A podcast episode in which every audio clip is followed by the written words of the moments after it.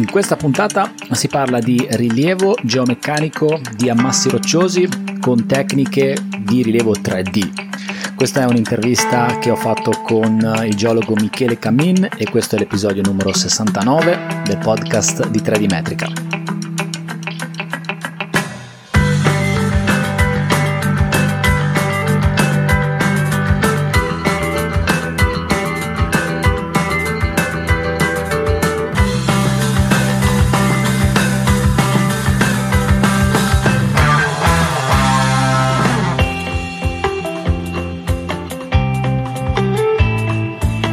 Benvenuti in una nuova puntata del podcast di 3D Metrica. Io sono Paolo Corradeghini e questo è il podcast dove si parla di topografia, di misure, di mappe, di strumenti, di software, di geomatica, di cartografia. Oggi parliamo di eh, rilievo tridimensionale per ammassi rocciosi, identificazione di caratteristiche geomeccaniche di rocce per progettazione o per valutazione di tipo geomeccanico e anche di protezione del territorio da cadutamassi, fenomeni che si innescano nelle pareti rocciose. Eh, lo facciamo insieme a Michele Camin. Michele è un geologo, ci siamo incontrati fisicamente quest'estate a Trento durante un evento uh, che ha riguardato proprio la gestione della nuvola di punti e Michele ha fatto un intervento in cui ha presentato tutti i suoi lavori, tutta la sua esperienza nell'ambito della, dello studio delle pareti degli ammassi rocciosi anche tramite l'utilizzo di tecniche di rilievo tridimensionale, in particolar modo tecniche fotogrammetriche, anche se Michele è già è da tanti anni, poi ce lo dice anche lui durante l'intervista che dal 2010 che si occupa di rilievo tridimensionale impiegando oltre che le tecniche fotogrammetriche anche le tecniche di laser scanning. Michele ci ha dedicato un po' del suo tempo e ci ha dedicato un po' della sua esperienza e abbiamo esplorato un po' di ambiti della geologia, del rilievo geomeccanico di ammassi rocciosi, parlando un po' di che cosa si deve tirare fuori da un rilievo di questo tipo, quali sono le, i dati principali che si devono estrarre per caratterizzare un ammasso roccioso, abbiamo parlato delle tecniche che si utilizzano, in particolar modo della fotogrammetria e del, dell'aerofotogrammetria e dei software che si, ci sono disponibili per interrogare i dato tridimensionale, in particolar modo nuvole di punti, e tirare fuori le informazioni che servono al geologo per caratterizzare l'ammasso roccioso e poi per dare in pasto, dare, eh, comunicare questi dati a chi poi deve fare altre valutazioni di tipo interventi strutturali di protezione. Non mi dilungo oltre perché voglio lasciarti alla nostra chiacchierata, alla chiacchierata insieme a Michele Camin. Ti ricordo soltanto che trovi tutte le informazioni che mi riguardano nel mio quartiere generale online all'indirizzo web www.3dmetrica.it. Ed ora eh, ti lascio alla chiacchierata fatta con il geologo Michele Cammin e noi ci sentiamo alla fine.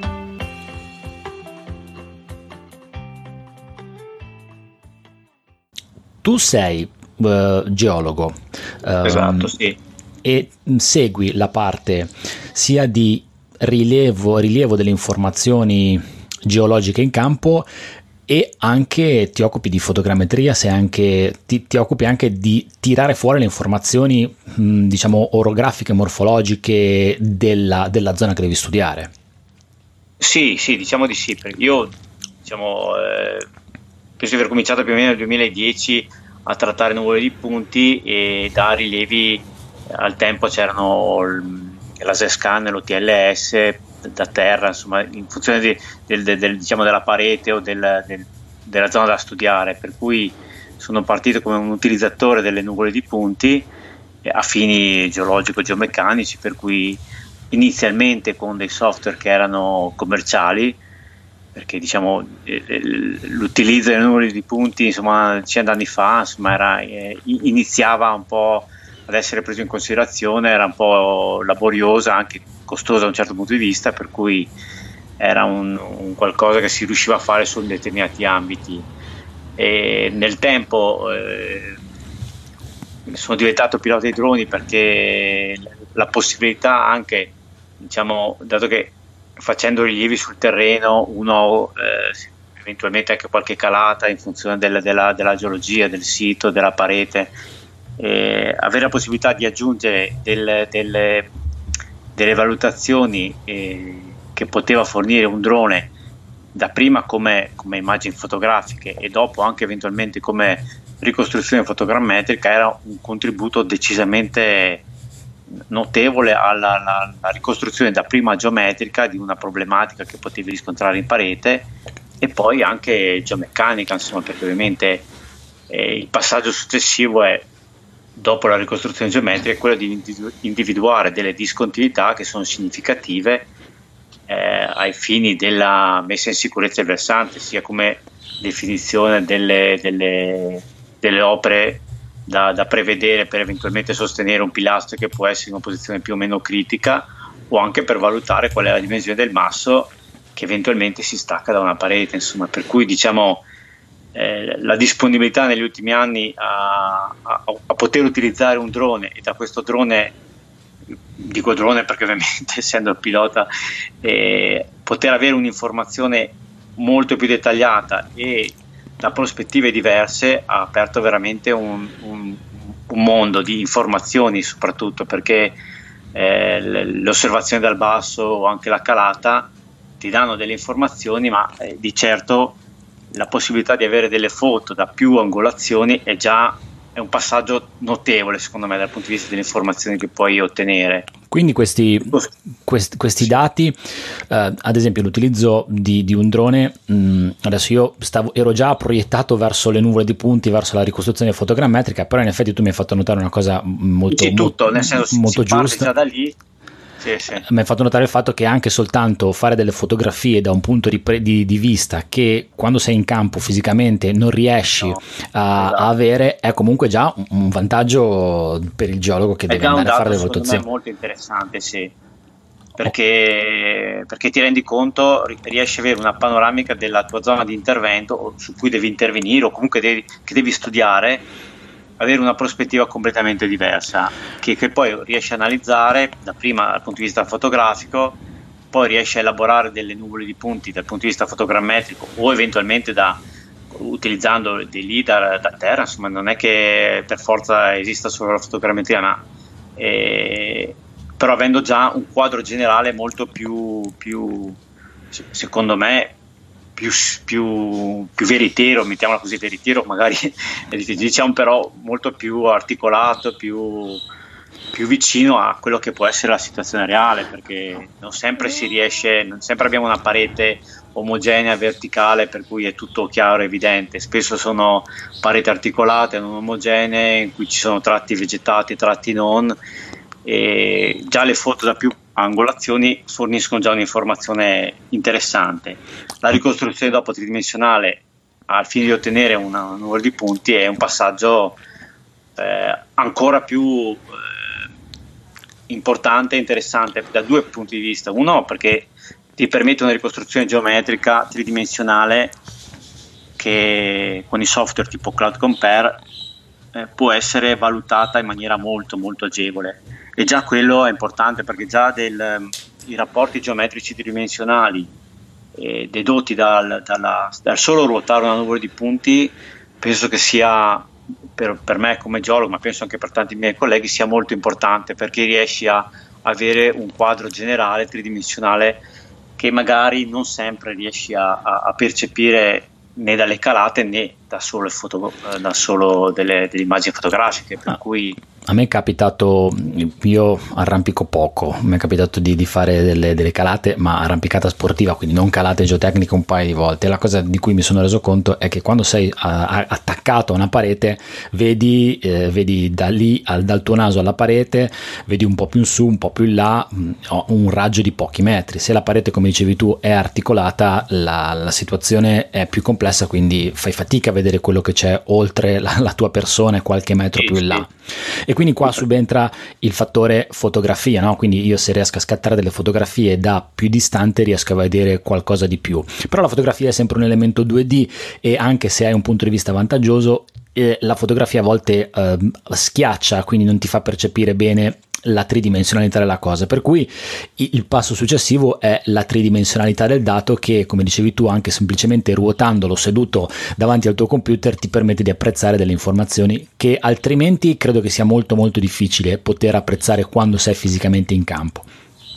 Questo... Sì, perché anch'io, diciamo, confidenza con la verticalità penso di averne perché comunque pratico l'arrampicata sportiva, magari in questo momento che ho una bambina piccola un po' di meno, ma sono abituato a avere una, un certo, una certa confidenza con, però mi rendo conto che eh, che ovviamente eh, mi è capitato di rilevare delle pareti in cui la foto da drone già mi apriva de, de, delle, delle, prospettive diverse del pilastro, della parete, della posizione di parete che, che stavo indagando.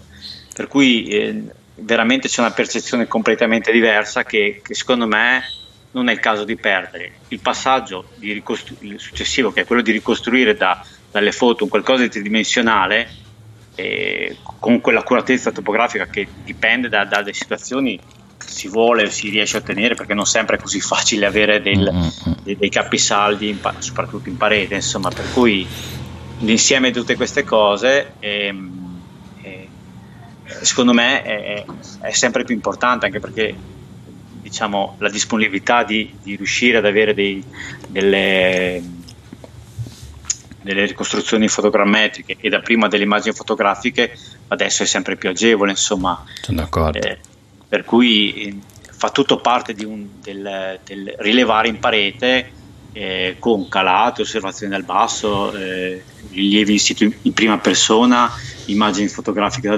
ricostruzioni fotogrammetriche, l'insieme di tutte queste cose ci consente di avere secondo me un, un, quadro generale molto più accurato insomma.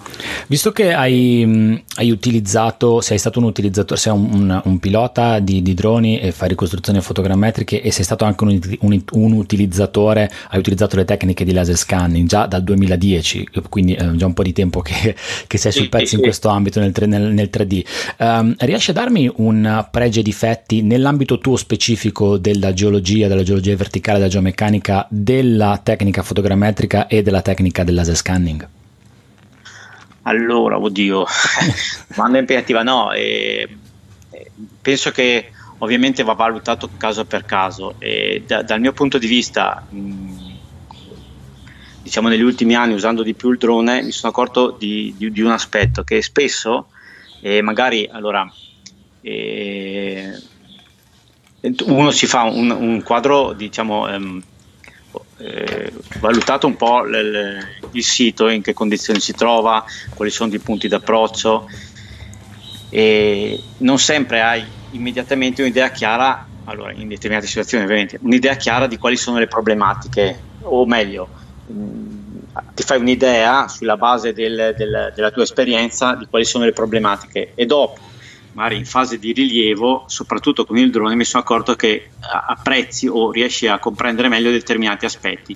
Per cui eh, fai un una primo sopralluogo, una prima serie di voli eh, con il drone, ad esempio, eh, magari ricostruisci dal punto di vista tridimensionale alcune cose e, e, e ti accorgi di, di, alcuni aspetti che magari nel, nel primo sopralluogo non avevi valutato o non erano così chiari, così evidenti. Per cui eh, questo ti, ti, ti apre nuove, nuove, situazioni che magari non avevi valutato o erano difficilmente valutabili, per cui il, diciamo, la fotogrammetria e il drone soprattutto ti dà la possibilità di, di, di analizzare più agevolmente eh, la stessa situazione da, eh, in tempi diversi, insomma, mm-hmm. o con, con, più facilità che non leader, perché ad esempio il leader devi, eh, soprattutto il TL devi meglio, pianificare meglio il rilievo, devi stabilire dei punti di ripresa e se la parete è un po' articolata non è sempre così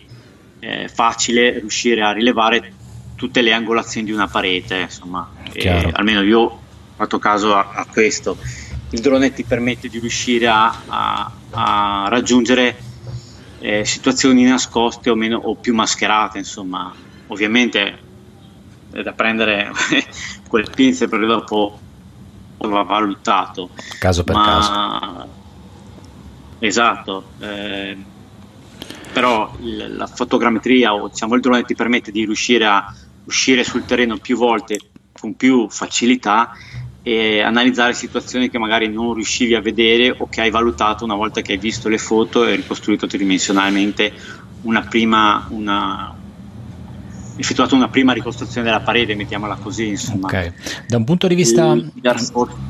Da un punto di vista della, dei dati invece, al di là, ok, adesso abbiamo parlato della, della, dell'approccio o meglio della, della, vista d'insieme di una parete che devi studiare e che ti dà, che, che è già tanto, quindi ti dà la possibilità di capire delle criticità e di individuare delle situazioni a maggior rischio da un punto di vista qualitativo. Poi invece c'è una parte di, di dati, eh, di informazioni che sono più quantitative, che sono quelle che devono essere estratte da un sito o con un rilievo da contatto o appunto interrogando una nuvola di punti, che sono quelle che poi ti permettono di fare delle analisi un pochino più di dettaglio.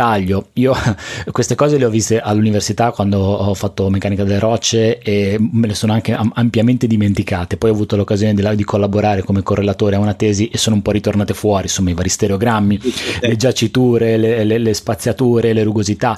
Eh, allora, quali sono i dati che uh, un geologo deve tirare fuori da una parete rocciosa e um, con che confidenza si riescono e anche con che attendibilità si riescono a tirare fuori da un dato tridimensionale, da una nuvola di punti o vedi tu anche da un modello a, a mesh? Adesso mh, mm, questo mi fermo qua perché non vorrei dire delle cose eh, che no, siano no, completamente eh. sballate.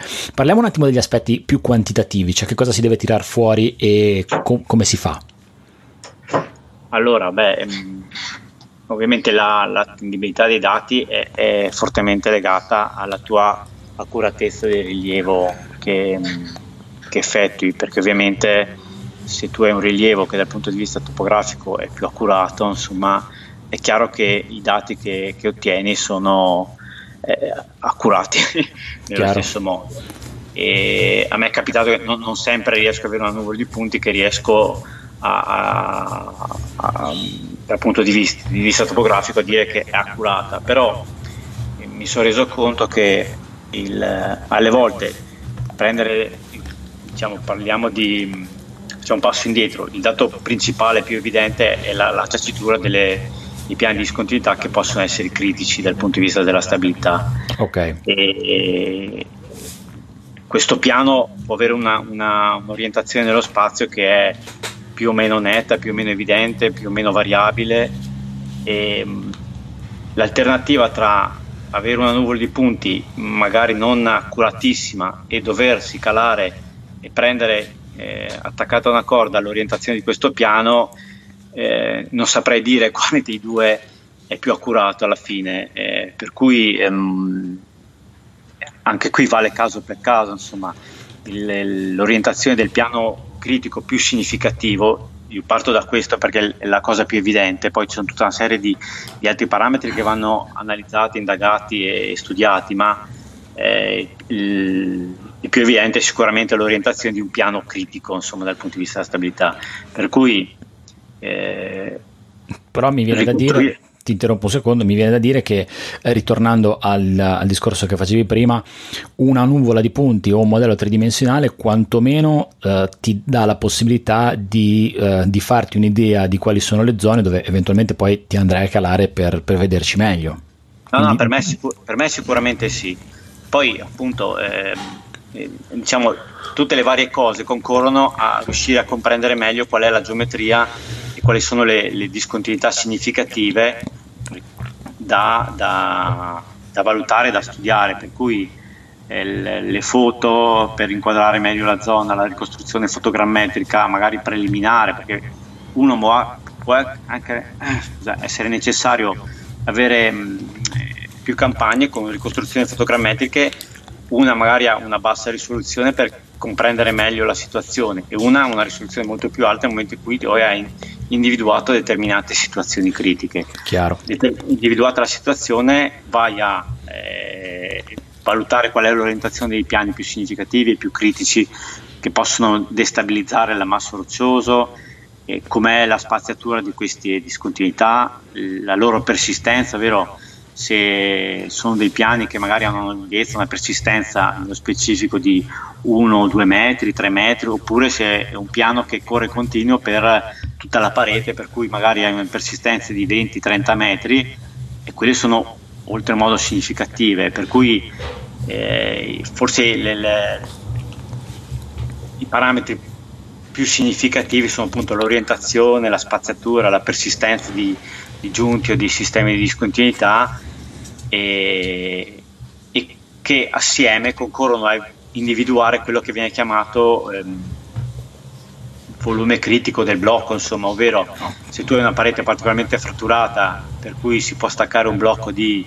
eh, 10, 10, di qualche decimetro cubo oppure eh, immagino dei graniti eh, molto compatti con pochi, poche fratture, anche se persistenti, in cui abbiamo dei volumi rocciosi di anche decine di metri cubi, per cui l'insieme di questi parametri ci permette di capire quali sono le volumetrie in gioco okay. che ovviamente condizionano la, la, modalità di intervento per la messa in sicurezza della parete ovviamente. Chiaro, quindi si tratta di fare di misure di angoli, no? quindi le giaciti piene di discontinuità sì, sono angoli. Il parametro più, diciamo il parametro, l'orientazione delle discontinuità è il primo parametro perché ci permette di capire come un piano di frattura è orientato eh, rispetto al nostro versante. Okay. Chiaramente quello è la prima, la, la prima indicazione perché eh, se è come si dice tra virgolette a frano appoggio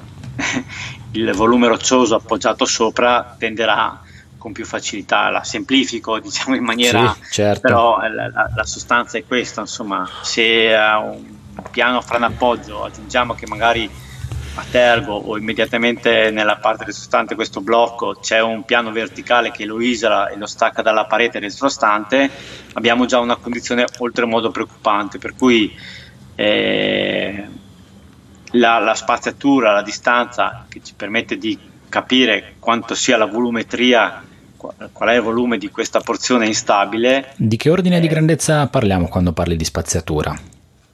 Eh, le spaziature sono condizionate ovviamente dalla, dalla litologia, possiamo Chiaro. avere eh, spaziature centimetriche oppure anche metriche appunto okay. nei, nei, graniti, ma eh, questo può essere un elemento che è da valutare perché spesso, soprattutto io diciamo ovviamente in Trentino, eh, spesso abbiamo pareti in dolomio o in calcari in cui il piano principale, la stratificazione che spesso è, è, suborizzontale, mettiamola così, spesso la semplifico anche qui, ma diciamo mm-hmm. è mhm. suborizzontale e, e, può essere quello un elemento che crea delle problematiche perché la, la spazzatura unita alla presenza di, di, di giunti, di discontinuità subverticali, ti isola dei blocchi che possono nel tempo per eh, diciamo, fenomeni di alterazione della parete diventare eh, risultare aggettanti, ovvero strapiombanti rispetto alla parete sottostante, per cui okay. quello è un altro elemento insomma, che è caratteristico di queste zone. Ok. E, ehm, Quindi sono angoli e, e, distanze. Angoli e distanze, sì, che e appunto mi... è, è, estremamente facile misurare dalla, dalla numero di punti, perché okay. ci permette di avere una, una avere un'idea di quali sono i rapporti geometrici, che già questo è un dato significativo, quali sono i rapporti geometrici tra il volume in gioco, la parete eh, circostante e i, i, principali sistemi di discontinuità, insomma. Chiaro. Poi mi, Qui, viene da, mi, viene da, dire anche le superfici sono un dato che tutto sommato è interessante e adesso ritiro fuori un po' il mio, mio passato nel, nell'ambito della, della progettazione degli interventi di disastro idrogeologico, nel momento in cui devo individuo come eh, intervento di, di, protezione una rete ad esempio in aderenza, ecco poter misurare una superficie su una nuvola di punti mi dà anche, da un punto di vista proprio del computo metrico un, un, dato che è abbastanza significativo e molto più robusto che non fare delle stime e quindi poi individuare dei, delle quantità che poi o sballano, tipicamente si, si, sballa in più perché se si sballa in meno c'è qualche no, problema, no, no, anche la superficie quindi un dato interessante. No, no, Fu- infatti, soprattutto appunto anche i tuoi tutorial lo hanno dimostrato il um, poter estrapolare delle sezioni lungo la parete, delle mm. sezioni mm. 3D e noi possiamo misurare in maniera agevole la lunghezza della, della nostra, in specifico come hai detto tu, la, la, la, rete in aderenza, per cui riusciamo a misurare la, la lunghezza della rete sezione per sezione con le sezioni ragguagliate, col metodo delle sezioni ragguagliate, abbiamo agevolmente una superficie che è più significativa e più precisa di, di una superficie che possiamo eh, estrapolare da, anche dal, da, da, un LIDAR o da, comunque da un altro rilievo anche a numero di punti ma con una risoluzione molto più bassa. Eh sì, poi in effetti adesso che ne, che ne, hai parlato io adesso questa cosa delle sezioni è molto interessante perché per esempio i pannelli di rete, quelli che vengono srotolati hanno una larghezza fissa, quindi se tu fai una sezione su una numero di punti di quella larghezza valuti la lunghezza di quella sezione e sai esattamente quanto deve essere lungo il pannello di rete per coprire tutta la sezione che ti interessa proteggere. Quindi in effetti... Infatti alle volte si si ha tempo e si vuole essere particolarmente precisi si possono anche fare delle sezioni della lunghezza eh, uguale a quella del nostro ipotetico pannello, eh, uno già un'idea in 3D di, di, come vuole l'intervento e di come diciamo indicativamente possono essere utilizzati nello specifico questi pannelli perché riesce a avere la percezione effettivamente di quanto quanta parete coprano questi pannelli, insomma. Assolutamente. Eh, eh, senti Michele, passiamo un attimo all'aspetto operativo, quindi pratico, della, uh, del, del, rilievo. Mm, ora, la parete, un, un, elemento verticale, una parete vert- rocciosa, è un elemento che mh, mm, ha delle criticità secondo me da un punto di vista del rilievo fotogrammetrico. Mh, mm, quali sono i passi, quali sono gli step che, che affronti quando uh, devi fare un rilievo mm, fotogrammetrico con drone di una parete rocciosa. La parte, raccontaci la parte, l'aspetto topografico e come lo gestisci e anche la, l'acquisizione delle immagini, perché è, è, interessante sapere anche come vengono acquisite delle immagini quando si deve modellare qualcosa che tipicamente sale e quindi ha una verticalità. Eh sì, allora dipende, dipende un po' dalle pareti, perché se è una parete relativamente contenuta, allora vabbè io ho un tipo di drone che mi consente delle costruzioni topografiche in maniera un po' più agevole perché ho il Phantom RTK per cui mh, c'è la possibilità di, di, di, effettuare un rilievo post processi adesso io la semplifico magari per, sì, sì, sì vai tranquillo. qua, ma diciamo che eh, pianificando un determinato volo riesco ad avere una, una, un rilievo eh, abbastanza accurato. Dico abbastanza accurato perché eh, penso la precisione in termini assoluti possa essere intorno inferiore al metro. Eh, anche qui do, do, un dato indicativo perché è fortemente condizionato dalla, dalla, dal numero di satelliti che riesco a ottenere insomma, nel, nel, sito. E questo okay. è un problema che io ho rilevato soprattutto eh, in prossimità di pareti molto elevate, perché mi è capitato di eh, trovarmi a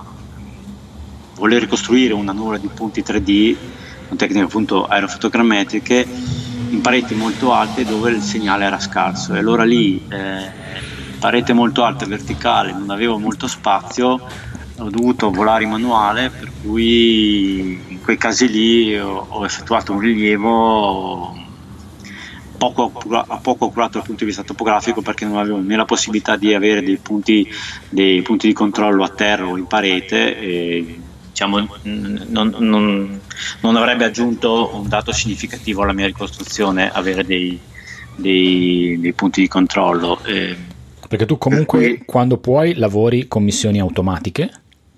Anche sulle quando verticalità? Posso sì, perché ovviamente è un, è un tra virgolette un problema del, del Phantom dell'RTK il, la possibilità di avere il, la, mm, scusa il di il GSD no. No di, di uh, mamma mia il P porca miseria mi sfugge la parola. Di di lavorare in modalità PPK fondamentalmente in post processing scusami. Ok.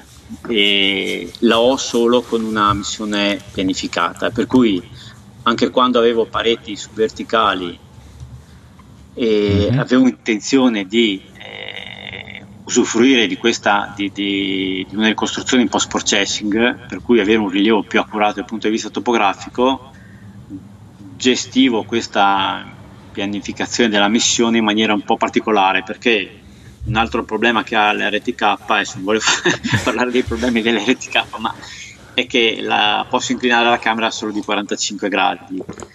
Okay, allora, non, non puoi scattare frontalmente. Eh, non, eh, non puoi esatto, scattare frontale. scattare frontalmente, per cui ehm, dovevo gestire più ehm, piani di volo a livelli differenti, considerando di avere solo la camera a 45 gradi, che magari può anche essere accettabile insomma, per, per, certe pareti e per certe inclinazioni, però ovviamente dal punto di vista topografico più rigoroso eh, diciamo può essere anche un problema, insomma, tra virgolette, insomma. E Questa cosa è interessante cui... perché io quando faccio le ricostruzioni di elementi verticali, beh, al di là del fatto che uh, mi sento abbastanza più a mio agio a volare in, in, modalità manuale, poi acquisisco una serie di dati che sono le fotografie nadirali per la parte inferiore e la parte superiore, le fotografie frontali se la parete è proprio verticale e poi le fotografie a 45 gradi che funzionano un po' come ponte.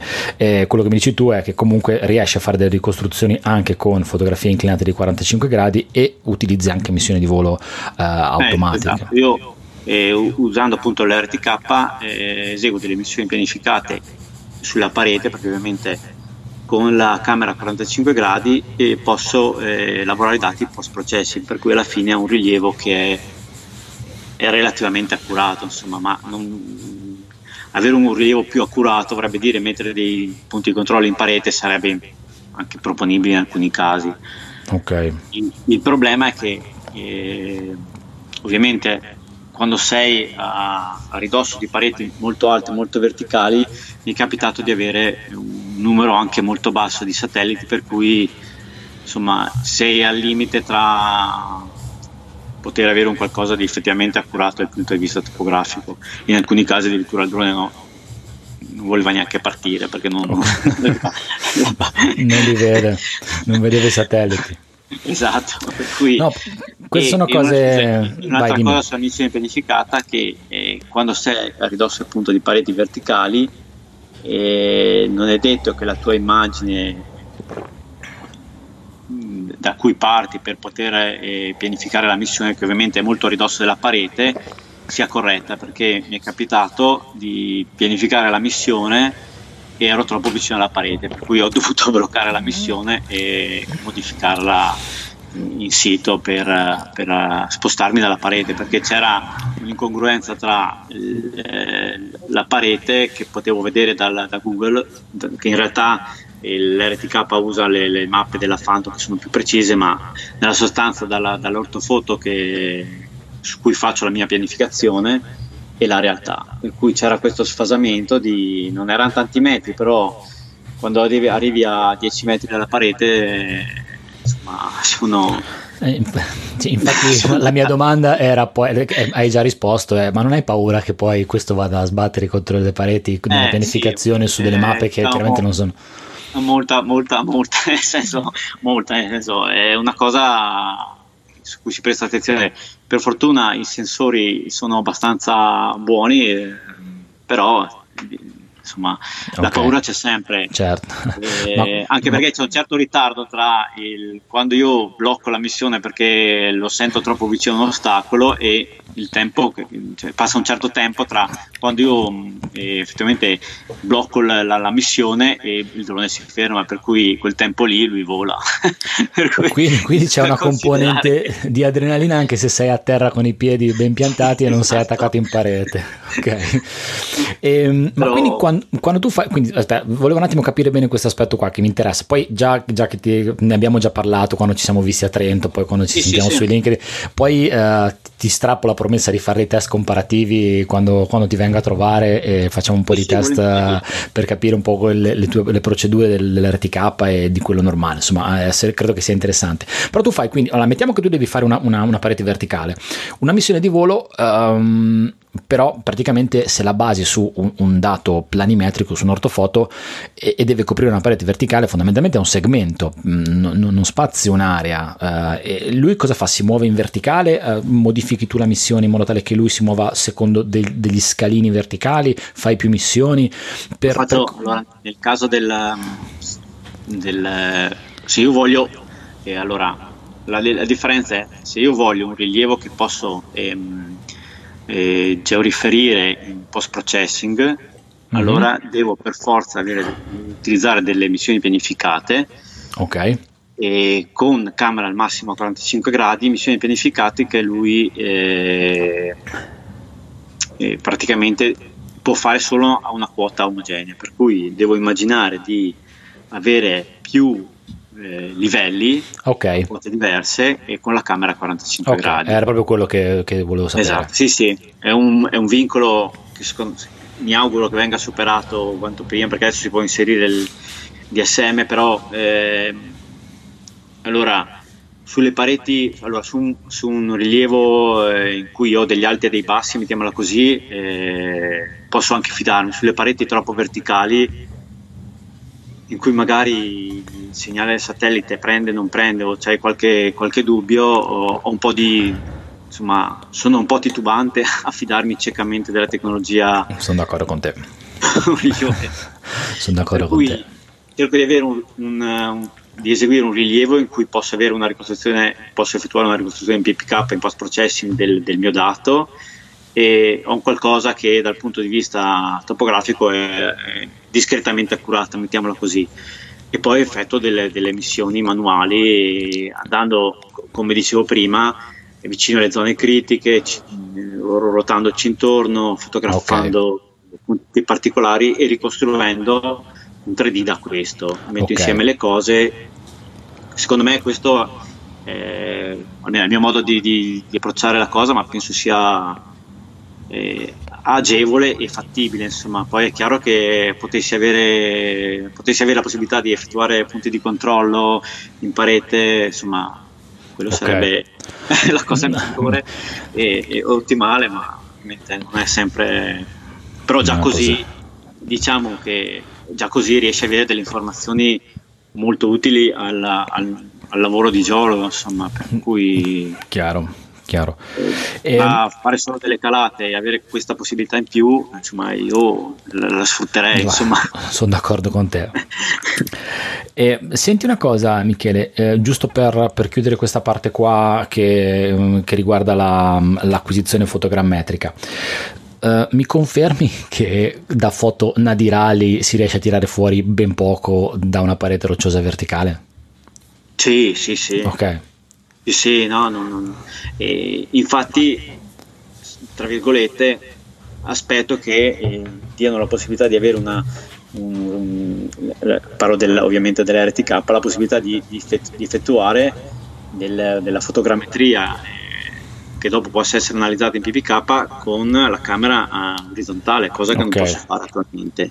E è un grosso limite perché però ho fatto caso, almeno nelle ricostruzioni che faccio io con la camera orizzontale, che adesso ultimamente sono sempre meno perché cerco di avere almeno la camera inclinata a 10 o 15 gradi, perché ho fatto okay. caso che non so qual è il problema in realtà, forse a questo punto lo chiedo a te, con la camera orizzontale mi è capitato no, di avere eh, che per un qualche motivo andasse in crisi il, il sistema e andasse in crisi per cui avevo delle ricostruzioni tridimensionali veramente eh, sballatissime. Strano.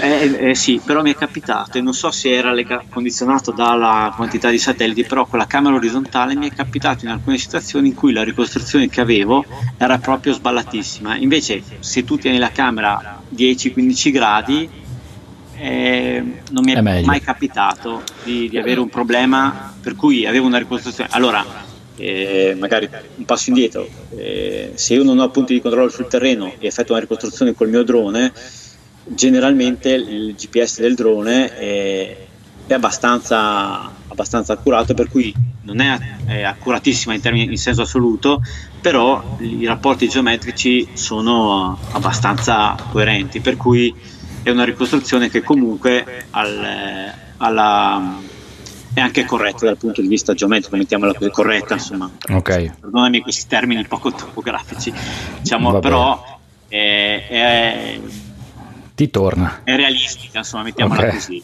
Invece mi è capitato di avere delle ricostruzioni con la camera orizzontale in cui veramente mh, era realistica ma completamente ruotata, ruotata veramente tipo 45 gradi rispetto delle cose strane. Ero perché ero vicino a una parete, i satelliti erano proprio al limite per il volo e camera orizzontale perché, perché pensavo di fare meglio e alla fine il dato che ho elaborato eh, ho, ho, dovuto prendere il leader agganciarlo per avere un'idea in più ma era non, non dico da buttare via perché non si butta mai via niente ma dico non era niente di particolare, insomma.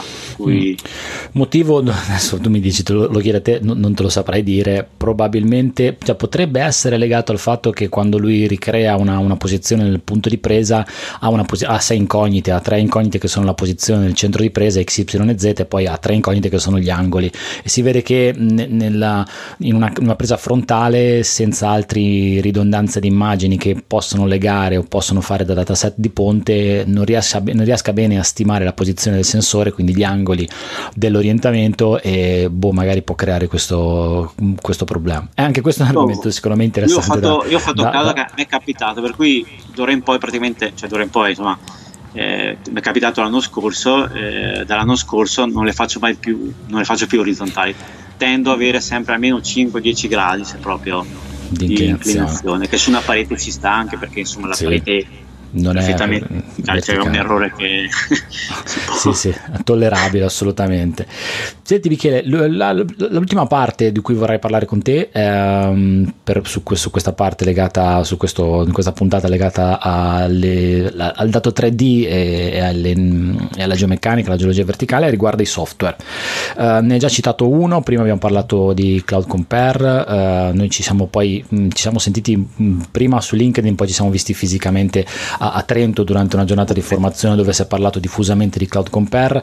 E, um, quali sono i software che si utilizzano poi per una volta che hai fatto la tua, la tua rilievo, hai, hai, elaborato i dati, quindi lasciamo, part, lasciamo, stare la parte di software di Structure from Motion, quindi diamo assodato che usciamo con la nuvola di punti o con la mesh o con, con quello che, che, che, è il dato che ti riservi, di utilizzare quali sono i software che poi utilizzi per fare quello che si diceva all'inizio, tirare fuori i dati uh, per il rilievo geomeccanico? Adesso io uso software open source che è appunto Cloud Compare e okay. lo ritengo estremamente versatile e utilissimo.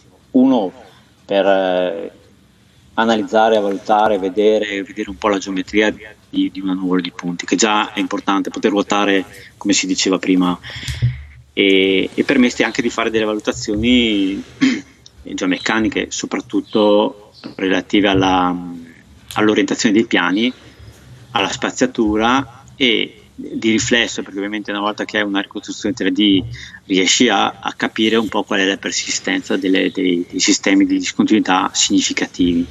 Per cui dal messaggio meccanico è qualcosa che secondo me è estremamente utile. C'è, una, c'è un plugin interessante no? su Cloud Compare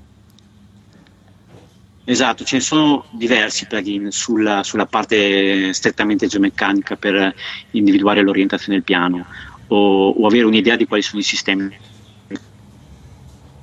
E, e, allora diciamo due sono, hanno un approccio più geometrico, mettiamola così, per cui eh, la, superficie da, la superficie del nuvolo di punti viene eh, praticamente costituisce una superficie matematica, così come in realtà è, ma costituisce una superficie matematica e, e di questa superficie vengono individuati piani significativi. E lascio. No, no, no, niente, scusa, che no. adesso devo, devo staccarlo, non, non, vai tranquillo. No, e dicevo, per cui ci sono due plugin che fondamentalmente ehm, estraggono delle orientazioni della, della, della mia nuvola di punti sulla base della normale alla superficie. E okay. Sono interessanti. Allora, facciamo, scusa, faccio un passo indietro. Vai. Allora, ti dà la possibilità, eh, Cloud Compare, anche di eh, misurare manualmente spaziatura e orientazione dei piani, che secondo me, come, come geologo, per cui eh, è anche interessante perché uno riesce a orientare no, del numero dei punti e individuare quali sono i sistemi o comunque i piani significa, che ritiene significativi, come se virtualmente si trovasse alla base della parete o davanti a quel, a quel piano di discontinuità e potesse misurare l'orientazione di quel fronte. Per cui okay.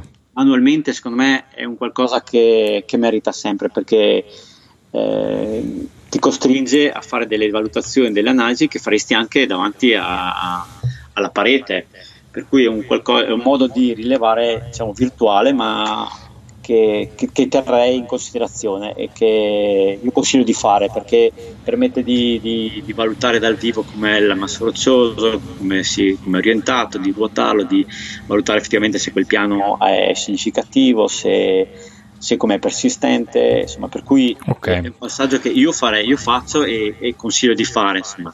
Poi ci sono dei plugin che permettono un, un, um, un'elaborazione manuale e scusa automatica e, mm-hmm.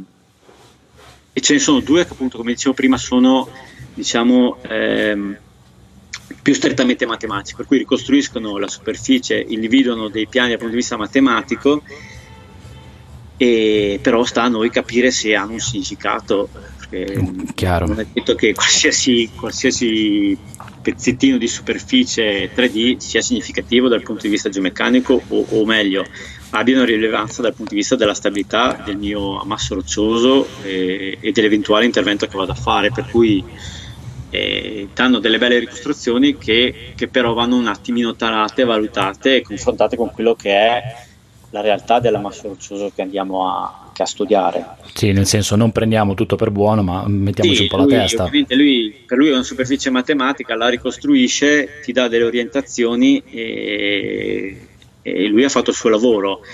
Eh, co- come dicevo, non è che qualsiasi punto della tua superficie ha, ha un significato dal punto di vista geologico-geomeccanico, per cui sta a, a noi, o, o, meglio a chi sta analizzando il, la nuvola dei punti, capire se è un dato geometrico è un, o è un dato significativo dal punto di vista geologico-geomeccanico. Insomma. Chiarissimo. Poi c'è, c'è, un altro plugin invece un po' più, più vicino al po' più sofi- un attimino più sofisticato, più delicato, mettiamola così, che è Ransack che permette di fare un passo in più per cui eh, diciamo individua automaticamente dei piani che, eh, che, possono essere significativi dal punto di vista geomeccanico, geologico-geomeccanico.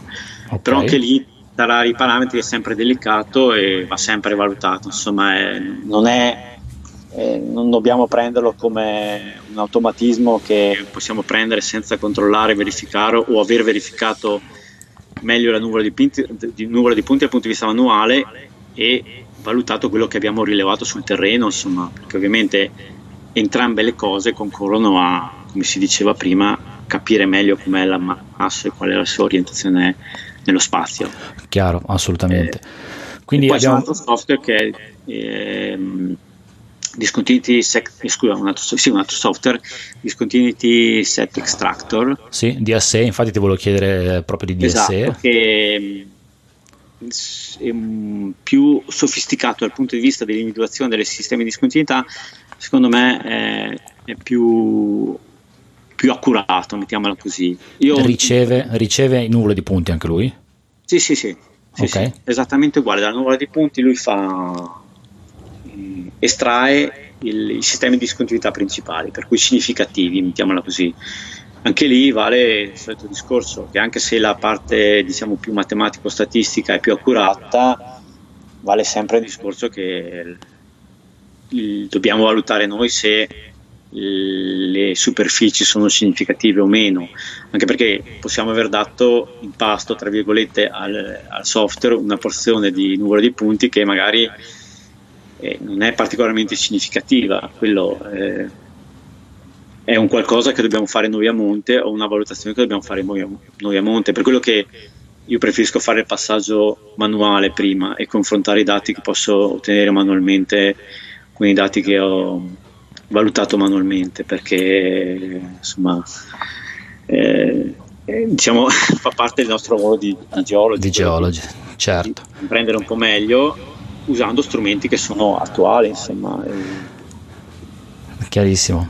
Senti, eh, io, io, ti farei l'ultima domanda, forse un po', un po', provocatoria. Io la mia risposta in testa ce l'ho, però volevo sapere la tua risposta. Secondo te, Michele, eh, è sostituibile la figura del rilevatore di campo eh, e da un rilevatore da non contatto che analizza soltanto ed esclusivamente un modello tridimensionale?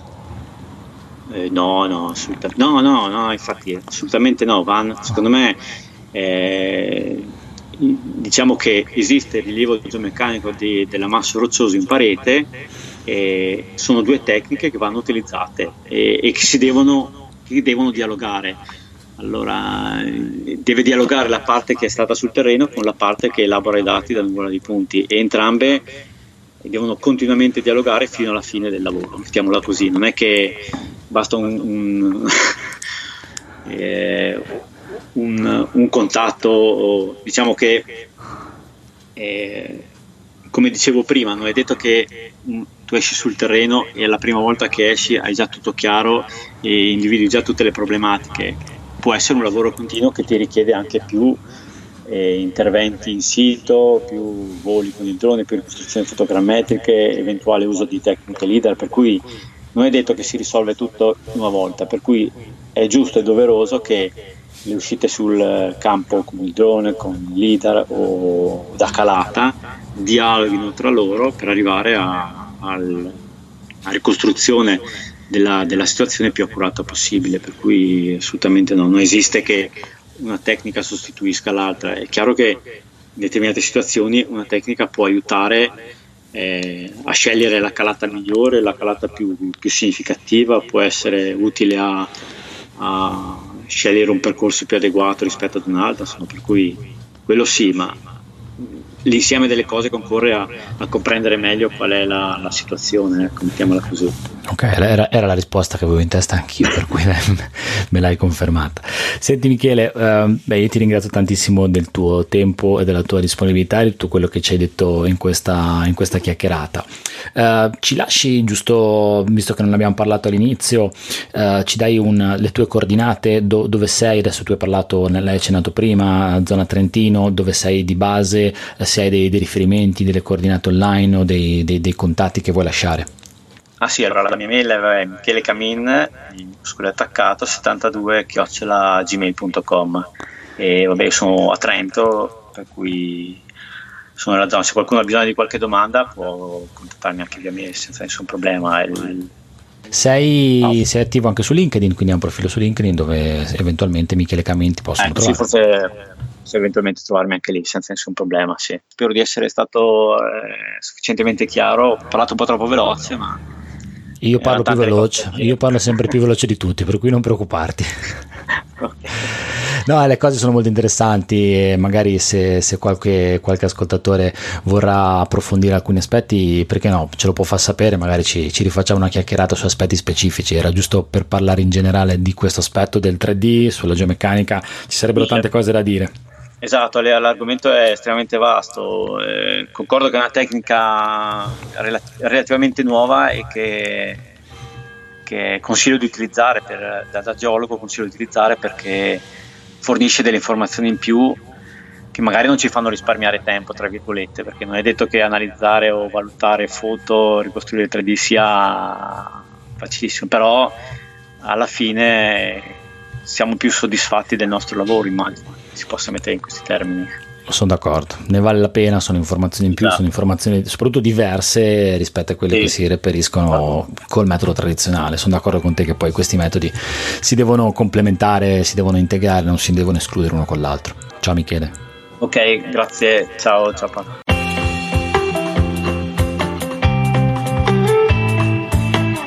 Spero che questa chiacchierata ti sia stata utile, che sia stata interessante, che abbia potuto darti degli spunti o delle informazioni utili nella, nell'approccio al rilievo geomeccanico, sia da contatto che da non contatto attraverso modelli tridimensionali elaborati da tecniche fotogrammetriche o da tecniche di rilievo laser scanner. Michele ci ha dato un sacco di, di spunti, ha raccontato un sacco di cose, poi in chiusura di puntata ha detto ma ci sarebbero state tante altre cose da dire, poi avevo paura di, di allontanarmi un po' troppo dalla traccia e non le ho dette, quindi ci sono tante altre cose che sono, che sono potenzialmente rimaste aperte, quindi con Michele siamo d'accordo che qualunque tipo di domanda, qualunque tipo di dubbio ce lo, ce lo puoi dire, ce lo puoi scrivere eventualmente nei commenti, eh, nei social network in cui posto questa, questa puntata, oppure puoi scrivere su Telegram a telegram.me slash Paolo Corradeghini con un messaggio di testo o una nota audio. Se gli argomenti sono corposi, se, se, se magari ne vale la pena, possiamo fare un'altra puntata del podcast. Michele mi ha dato la sua disponibilità, è stato estremamente gentile, per cui qualunque tipo di domanda, dubbio, approfondimento, sentiti libero di farla nel modo e nei tempi come ritieni più, più opportuno. Nelle note dell'episodio ti lascio anche l'email che ci ha lasciato Michele Camin, per cui se vuoi contattare direttamente anche lui, lo puoi fare tramite il suo indirizzo email. In chiusura di questo episodio ti voglio ricordare due cose, una te la ricordo sempre che sono i miei contatti, eh, però te la dico dopo, l'altra invece eh, è una, un appuntamento che ci sarà da qui a breve, dipende poi da quando ascolterai la puntata di questo podcast, la puntata è stata registrata all'inizio di ottobre del 2019, ti ricordo che eh, ti informo che il 12 ottobre 2019, quindi sabato 12 ottobre 2019 ci sarà la seconda edizione del Festival del Podcasting, so che non c'entra molto sulle tematiche legate al rilievo alla topografia, però c'entra molto invece con le tematiche legate al podcast, visto che questo è un podcast. Mi, mi sento e mi fa piacere dirti che ci sarà questo evento, ci sarà un evento di una giornata intera a Milano, al Talent Garden Calabiana, dove un sacco di podcaster italiani che eh, trattano argomenti, che hanno podcast di svariati argomenti eh, molto molto interessanti, racconteranno la loro esperienza, ci saranno workshop, ci, saranno, ci sarà la possibilità di incontrarsi e di parlare di podcasting, che è un metodo, che, un metodo di comunicazione, un, un, un, canale di diffusione e di, eh, di, di networking, di, di espressione delle proprie delle proprie idee, delle proprie competenze, di quello che si vuole, che a mio avviso è molto, è molto bello, è molto interessante, è molto intimo ed è anche molto potente. Quindi è un'occasione per conoscere un po' il panorama del podcasting italiano, conoscere tanti podcast molto molto interessanti che magari possono darti anche, eh, possono arricchirti nel, nel, loro ascolto e io ci sarò, per cui se, se vorrai partecipare al Festival del Podcasting ci vediamo a Milano il 12 ottobre 2019.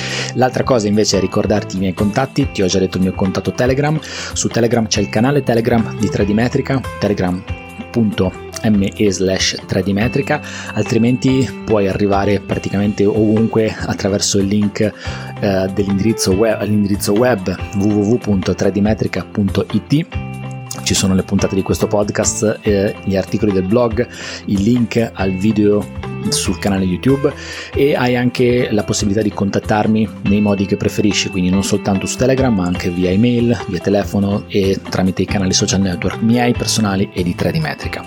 Sempre su 3dmetrica.it poi hai anche la possibilità, se vuoi, se lo ritieni, uh, se lo ritieni valido, se lo ritieni utile, se lo ritieni opportuno, se, se, pensi che ne valga la pena di sostenermi economicamente con il tuo contributo attraverso la campagna di crowdfunding su Patreon, per cui su tradimetrica.it trovi tutti i modi per venire indirizzato alla pagina del finanziamento e quindi hai la possibilità di darmi il tuo contributo il tuo sostegno effettivo. E come ogni volta alla fine della puntata voglio ringraziare personalmente uno per uno i finanziatori che ad oggi stanno contribuendo a, al, al, progetto di 3D Metrica, che sono Domenico Argese, Marco Rizzetto, Luca Lucchetta, Fabrizio Comiotto, Luigi Giovanni Gennari, Stefano Chiappini, Alessandro Paganelli, Giampaolo Beretta, Gianluca Palmieri, Massimo Rato Cavagnaro, Massimo Forcato, Martina Parini, Alessandro Bruscagin, Loris Bergamin, Marzio Marinelli, Daniele Pesci, Mario Puppo, Gianluca Pavone, Cristian Giardelli, Tiziano Cosso, Massimiliano Piras, Walter Nencioni, Giampaolo Grosso, Edoardo Filippini, Matteo Marzari, Luca da Canal, Federico De Betto, Marco Nardini, Mauro Perega, Salvatore Onorato, Luca Caveniero, Andrea Moscatelli e Michele Girardi. Grazie mille ragazzi per il vostro supporto e il vostro contributo.